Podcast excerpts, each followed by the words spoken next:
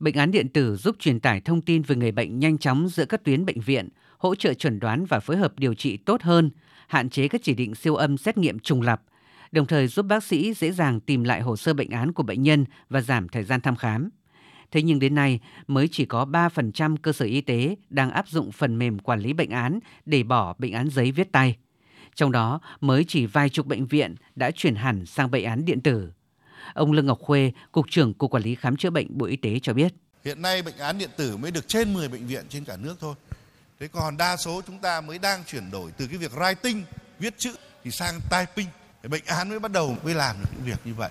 Ờ, chúng chưa có được cốt hóa được tất cả các cái mã bệnh tật ờ, để mà chúng ta có thể triển khai. Thì vừa rồi bảo hiểm cũng hết sức tích cực và Bộ Y tế cũng triển khai để chúng ta cốt đinh hóa ờ, các cái mã bệnh tật theo ICD-9 và ICD-10. Theo các chuyên gia, nếu bệnh viện triển khai thành công bệnh án điện tử, bỏ được bệnh án giấy, thì việc chuyển đổi số đã hoàn thành được tới 70% khối lượng công việc.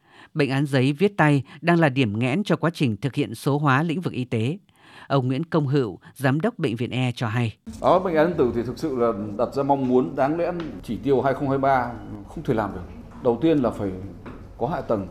Muốn có hạ tầng thì phải có tiền có tiền rồi cũng chưa chắc đã làm được vì còn phải đi thầu. Mà muốn đi thầu thì một loạt các loại khác năm vừa rồi bệnh viện không thầu được gói thầu hạ tầng. Đó là thầu về chữ ký số, thầu về ờ, vấn đề máy chủ, các loại phần mềm, các thứ đi theo cho nên là năm vừa rồi không làm được và hy vọng là trong năm 2024 này làm được gói thầu đó thì mới có khả năng thực hiện được bệnh án tử vì cái dữ liệu đưa lên rất nhiều nếu hệ thống của chúng ta không đáp ứng đủ mà cái kho không đủ mà chúng ta cứ nhồi vào nó vỡ kho và dừng hết không thể chạy được để thực hiện lộ trình đến năm 2030, tất cả cơ sở khám chữa bệnh trên toàn quốc phải thực hiện được bệnh án điện tử.